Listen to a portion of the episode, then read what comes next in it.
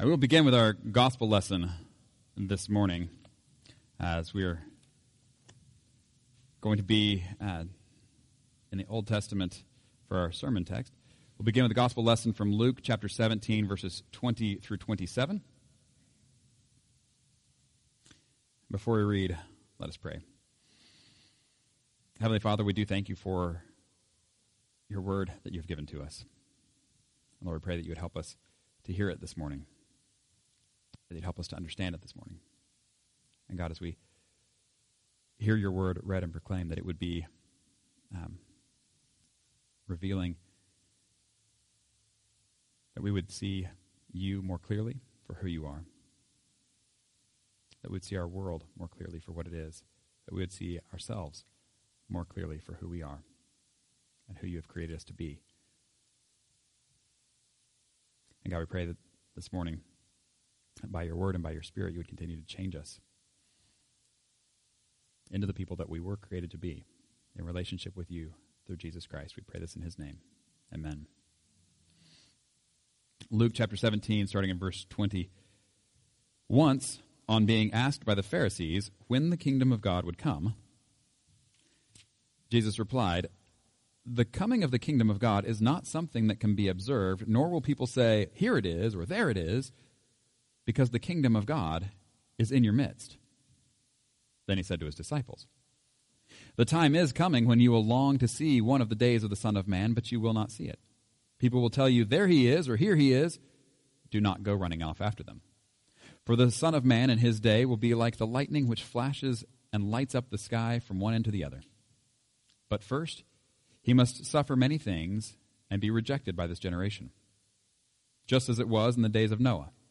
So also it will be in the days of the Son of Man. People were eating, drinking, marrying, and being given in marriage up to the day Noah entered the ark. Then the flood came and destroyed them all. Turning then to 2 Peter. Chapter 3 says in the bulletin verses 1 through 7. It's a typo. I apologize. Should be verses 1 through 9. 2 Peter chapter 3 verses 1 through 9. Peter writing, Dear friends, this is now my second letter to you. I have written both of them as reminders to stimulate you to wholesome thinking. I want you to recall the words spoken in the past by the holy prophets and the command given by our Lord and Savior through your apostles. Above all, you must understand that in the last days scoffers will come, scoffing and following their own evil desires. They will say, Where is this coming he promised? Ever since our ancestors died, everything goes on as it has since the beginning of creation. But they deliberately forget that long ago, by God's word, the heavens came into being and the earth was formed out of the water and by water. By these waters also the world of that time was deluged and destroyed. By the same word, the present heavens and earth are reserved for fire, being kept for the day of judgment and destruction of the ungodly. But do not forget this one thing, dear friends. With the Lord, a day is like a thousand years, and a thousand years are like a day. The Lord is not slow in keeping his promise, as some understand slowness Instead, he is patient with you, not wanting anyone to perish, but everyone to come to repentance. This is the word of the Lord. Thanks be to God.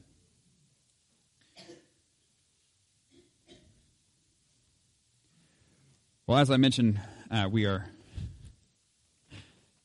starting a new sermon series today, actually. And uh, the reason for this, this is uh, my first Sunday here now in the season we are in uh, a church year, the season of Lent, and this is the uh, 40 days prior to Easter, leading up to Easter, uh, not counting Sundays. So, what we're going to do during this time period is actually look at different times that the number 40 gets used throughout the Bible and see what we can learn from that as we go through this particular season.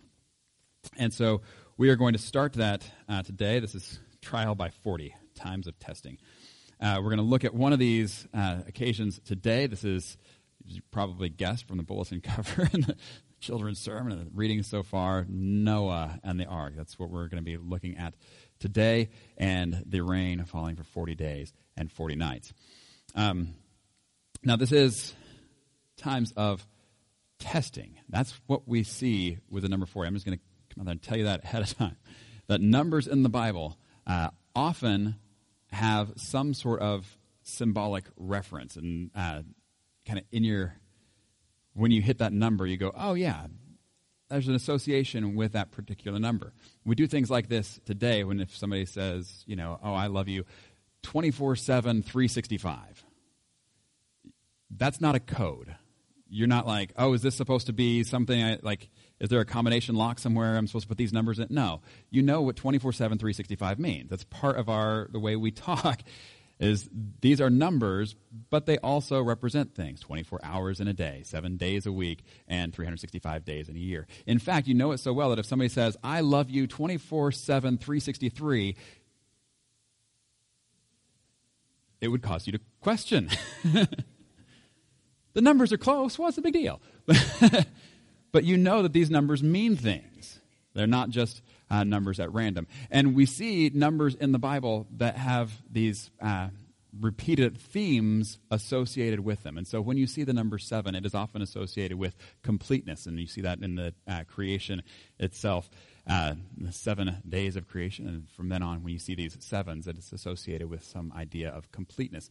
In the same way, with 40, we will see this as we go through uh, the next several weeks, that it is often a time of testing. Now, what does that mean, a time of testing? Well, if you can think back to when you were in school, uh, tests are actually meant to reveal something, right? And so you are supposed to have been preparing uh, and learning, and then you get to the day of the test, and the test reveals what you know and what you've been putting in up to that point.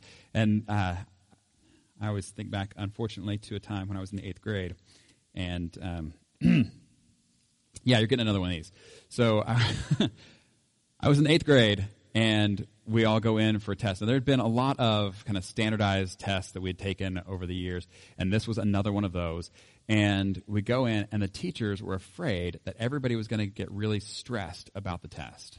And this is a thing that happens test anxiety. All so they wanted to make sure that we didn't worry, that we didn't stress. And so they went on and on about how this test has nothing to do with your grades. You're not going to get, a, you know, this is not going to be on your report card. You don't have to worry about any of that. And in my brain, that meant this test doesn't matter. Therefore, why bother? so I finished that test in record time it was the old Scantron, and I just filled them all in and done. And now I'm off to reading my book, drawing pictures, whatever. Because they said this test doesn't matter, right? That's not what they said. they said it wasn't going to be for a grade that would be showing up on a report card. Apparently, as it turns out, it is the test that they were using for placing you in classes for the next year when you got to high school.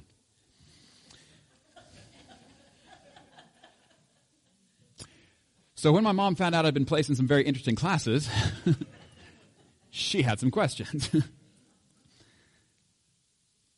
so that test did reveal some things about me, but it did not reveal what it was intended to reveal. But any time of testing, that's the idea of the test, is that it reveals something. And as we're um, going to look at these times of testing over the next several weeks, we will see what gets revealed in each test. And today, as I said, we're going to start with Noah. So let's open to Genesis chapter 7, verses 1 through 23. This is going to be a little different than how we normally do things. Normally, we just kind of go through. We just finished the series on Acts. It took 69 weeks in the book of Acts, just walking our way through it. Um, this is going to be very different as we're going to be jumping all over the place instead of walking straight through one area. But we're going to look at Genesis chapter 7, verses 1 through 23, so you hear about this 40 days and 40 nights of rain coming down. And then we'll have to talk kind of around there, give you some context on what's going on. Genesis chapter 7. The Lord then said to Noah, Go into the ark, you and your whole family, because I have found you righteous in this generation. Take with you seven pairs of every, clean, every kind of clean animal, a male and its mate, and one pair of every kind of unclean animal, a male and its mate and also seven pairs of every kind of bird, male and female, to keep their various kinds alive throughout the earth. Seven days from now I will send rain on the earth for forty days and forty nights. And I will wipe from the face of the earth every living creature I have made. And Noah did all that the Lord commanded him. Noah was 600 years old when the floodwaters came on the earth. And Noah and his sons and his wife and his sons' wives entered the ark to escape the waters of the flood. Pairs of clean and unclean animals, of birds, and of all creatures that move along the ground, male and female, came to Noah and entered the ark as God had commanded Noah. And after the seven days of the and after the seven days, the floodwaters came on the earth. In the six hundredth year of Noah's life, on the seventeenth day of the second month, on that day all the springs of the great deep burst forth, and the floodgates of the heavens were opened, and rain fell on the earth forty days and forty nights. On that very day, Noah and his sons, Shem, Ham, and Japheth, together with his wife and the wives of his three sons, entered the ark. They had with them every kind, they had with them every wild animal according to its kind, all livestock according to their kinds, every creature that moves along the ground according to its kind, and every bird according to its kind, everything with wings. Pairs of all creatures that have the breath of life in them came to Noah and entered the ark. The animals going in were male and female of every living thing as God had commanded Noah. Then the Lord shut him in. For forty days, the flood kept coming on the earth. And as the waters increased, they lifted the ark high above the earth. The waters rose and increased greatly on the earth, and the ark floated on the surface of the water. They rose greatly on the earth, and all the high mountains under the entire heavens were covered. The waters rose and covered the mountains to a depth of more than fifteen cubits. Every living thing that moved on land perished birds, livestock, wild animals, all the creatures that swarm over the earth, and all mankind. Everything on dry land that had the breath of life in its nostrils died. Every living thing on the face of the earth was wiped out people and animals and the creatures that move along the ground and the birds were wiped from the earth. Only Noah was left, and those with him in the ark. This is the word of the Lord. Thanks be to God. Um, this is not a happy story. I showed someone this bulletin cover earlier, and they said it's pretty dark, and I said it was a dark time. And it was. And so uh, there are a lot of questions that we come to when we get to a passage like this, and I can tell you right now, I am not going to answer all of them. I am not going to answer most of them. but that's stuff we can continue talking about um, in days, weeks, and months to come. Um, but what I do want us to do is take a look at this kind of big picture and see what in the world is going on at this time. And to do that, of course, you have to back up from just the account right there and see what is going on as it relates to everything that's happened to this point in the story. And so this is uh, Genesis chapter 7 is what we started reading, but if you go back to Genesis chapter 1 and read forward from there, this story makes a little bit more sense. And so uh, what we have in, well, what we have in Genesis 1, no, I'm going to say this a different way. What we have in Genesis 7 with Noah and the ark is a an uncreation followed by a recreation. And so if you go back to Genesis 1 and 2 and you're reading forward from there, you see things like in the beginning, Genesis 1, chapter 1, in the beginning, God created the heavens and the earth. And the earth was formless and empty. Darkness was over the surface of the deep, and the Spirit of God was hovering over the waters. Does this sound familiar? I hope so. Now, as you think about Noah in the ark with his family, what does that look like? Everything is formless and empty, darkness over the surface of the deep. And then you have, of course, you read on further in the story, as Noah sends out a raven and then a dove. And so you have a bird hovering over the waters. And you go, you know what? I think this is supposed to remind me of something. Something that came earlier. And you have, uh, as you read in Adam or in Genesis one and two, you have you know people there with the animals, right? In a kind of protected environment. And now you look at Genesis chapter seven, and you see Noah and his family there in the ark with the animals. And you go, you know, I think this might be maybe he's supposed to remind me of something. And so here we go again this uncreation and now recreation. Okay. So that is important to note, first of all. Second of all, as kind of where this comes in the story, is this is, you know, generations down past Adam and Eve, and the reason why this is happening. This is not just some random thing that's happening. This is happening for a particular reason. And if you remember in uh, Genesis 3, we have Adam and Eve in the garden, and what is it that they do that they're not supposed to do?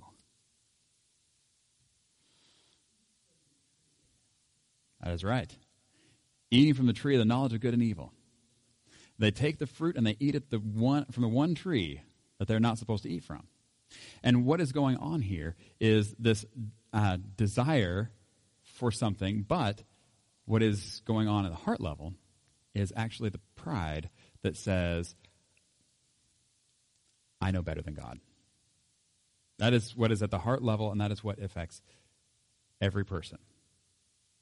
Is saying, I know that God has said this, but I don't see anything wrong with it. In fact, it looks just fine to me. I think I'll have some. And what we have seen from there is God said ahead of time that will bring death. And what we've seen since then is it brings death. That when we choose to go away from God, the author and giver of life, what we are choosing is death. This is why Paul says later, the wages of sin is death. Or, uh, again, as we read in James, that desire, um, when it conceives, gives birth uh, to death, and then, no, gives birth to sin, and when sin is full grown, it gives birth to death. And so we see this same cycle, the same pattern. And it goes on generation after generation after generation in every human heart. And that has been the problem. That's what we see in Genesis uh, 3 through 6, is this downward spiral of all humanity. That just like our first parents, everybody's making the same decisions, but it's just getting worse and worse. And so you see with Adam and Eve, what they do is they take a piece of fruit, and then we have the next generation down, we have one of the sons murdering another. And then we go on a few more generations and we have a guy saying, uh, if Cain is avenged seven times, then Lamech will be avenged 77 times. Complete vengeance is what is now ruling the world. And so we get to chapter 6, and it says that God looks at the world. Verse 5 of chapter 6, the Lord saw how great the wickedness of the human race had become on the earth, and that every inclination of the thoughts of the human heart was only evil all the time. If you think back to Genesis chapter 1, and you think back to the creation of this of God's good world and the creation of people, it's good that he places into this good world for a purpose. And he says, Let us make mankind in our image. And in the image of God, he created them. Male and female, he created them. To rule over, etc., etc. But then as the story has gone, the people didn't stay good.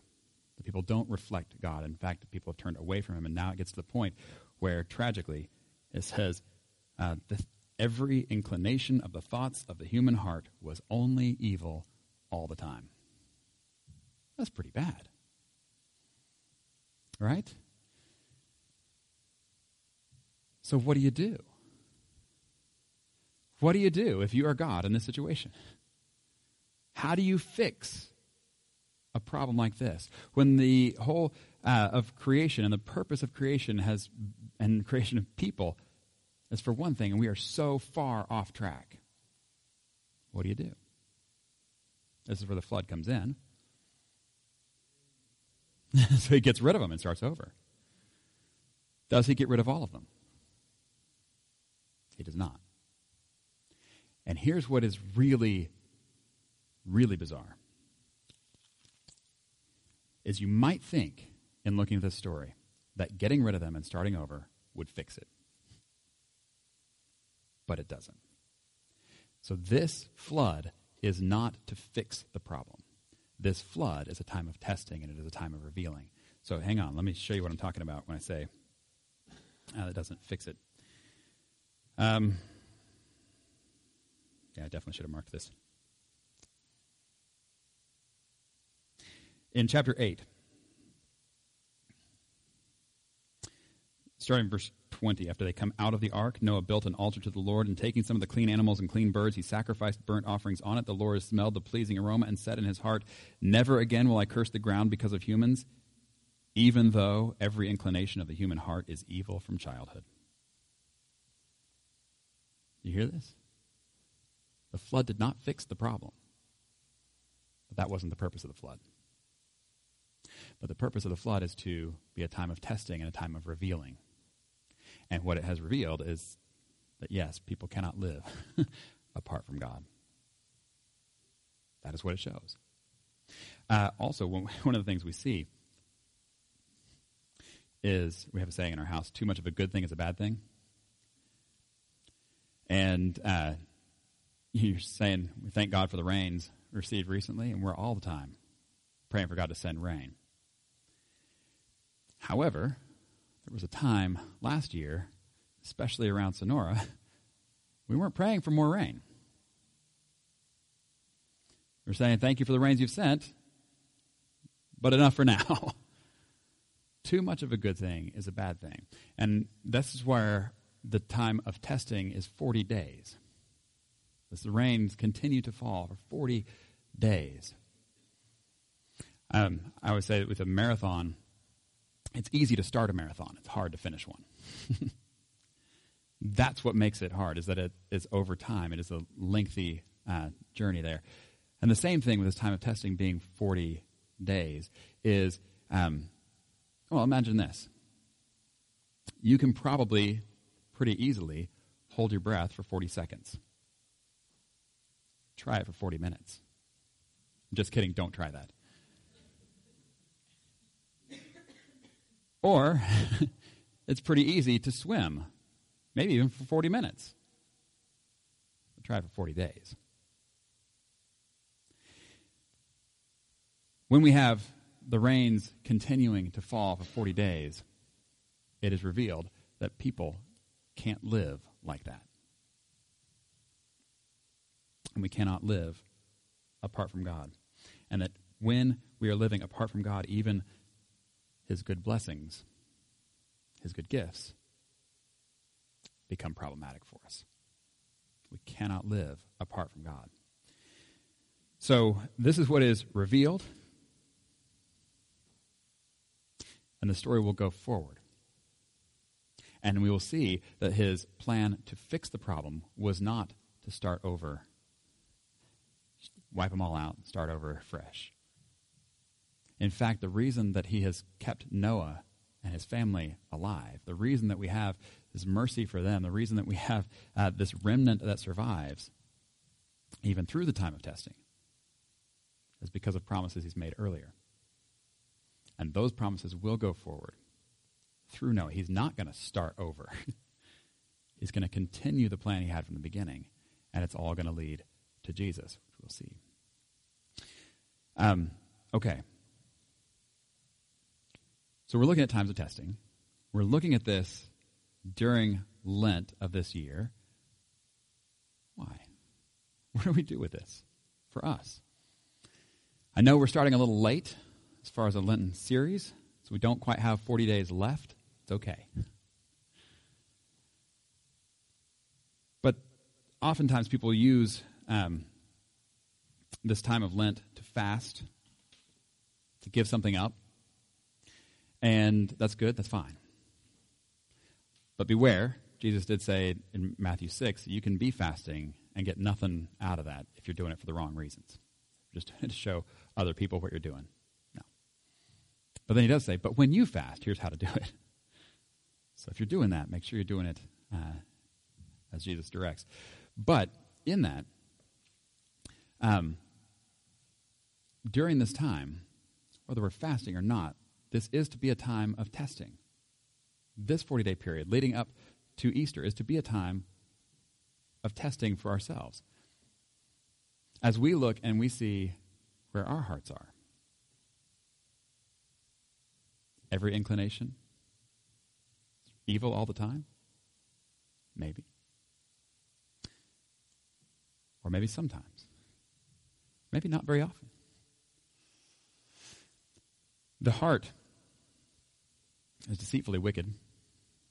It is amazing how we can uh, have not only evil thoughts, but we can ignore the evil thoughts that we are having, or we can pretend like they're not evil, that they are good, and even in the midst of our own evil, can look down on other people as though they are worse. It's amazing. It's amazing what the human heart is capable of.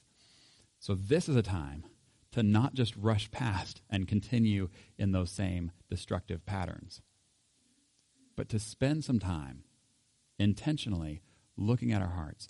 Um, you're probably aware that uh,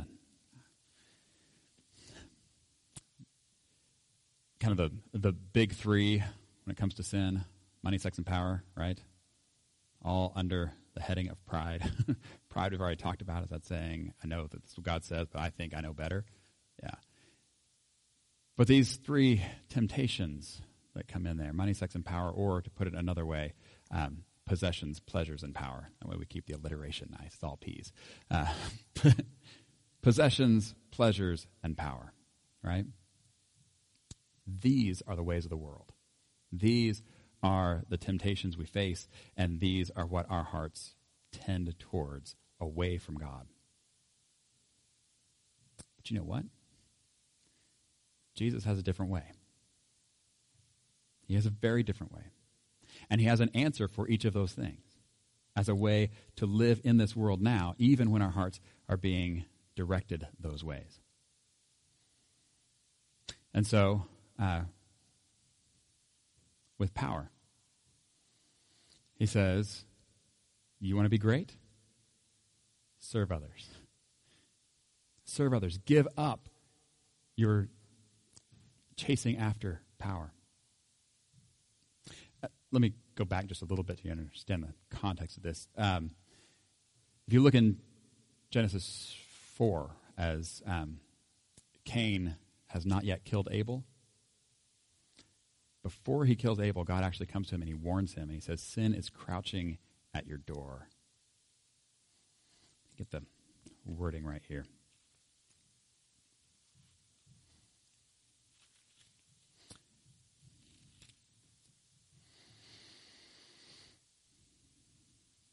It says, uh, Sin is crouching at your door. It desires to have you, but you must rule over it. Sin is crouching at your door. This is what we have possessions and pleasures and power. And uh, says, but you must rule over it. And this is how Jesus gives us the way to do that. And so we give up power, our claim to power. We don't let power, our desire for that, rule over us, but instead we serve. Uh, with pleasures, what does Jesus say?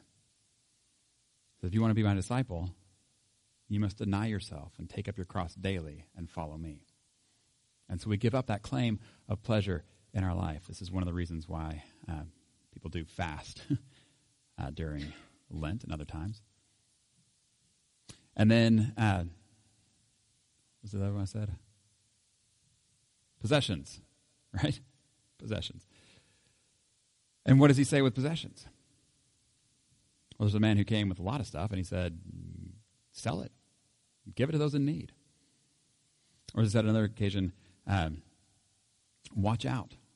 Be on your guard against all kinds of greed, for life does not consist in an abundance of possessions. And so, the answer to uh, possessions ruling over us and going over after that is to be generous, to give to those in need. And so, he provides kind of the antidote for the problems that we have in our hearts. And then, of course, with pride, it's humility. Humility is the answer. And so we see in uh, Philippians chapter 2 that all the whole incarnation of the Word becoming flesh of Jesus, who, being in the very nature God, did not consider with equality with God something to be used to his own advantage, but he gave himself up, made himself nothing. Uh, for our good. This is now what we do for others. And it is in all of this that we have this other way of living. Not with the inclinations of our heart being evil all the time, but with a new creation, not in the world, but in our hearts. Where God is working by His word and His Spirit in our hearts to make us into the people that He created us to be from the beginning in relationship with Him through Jesus. Jesus who teaches us another way, Jesus who showed us another way in how He lived,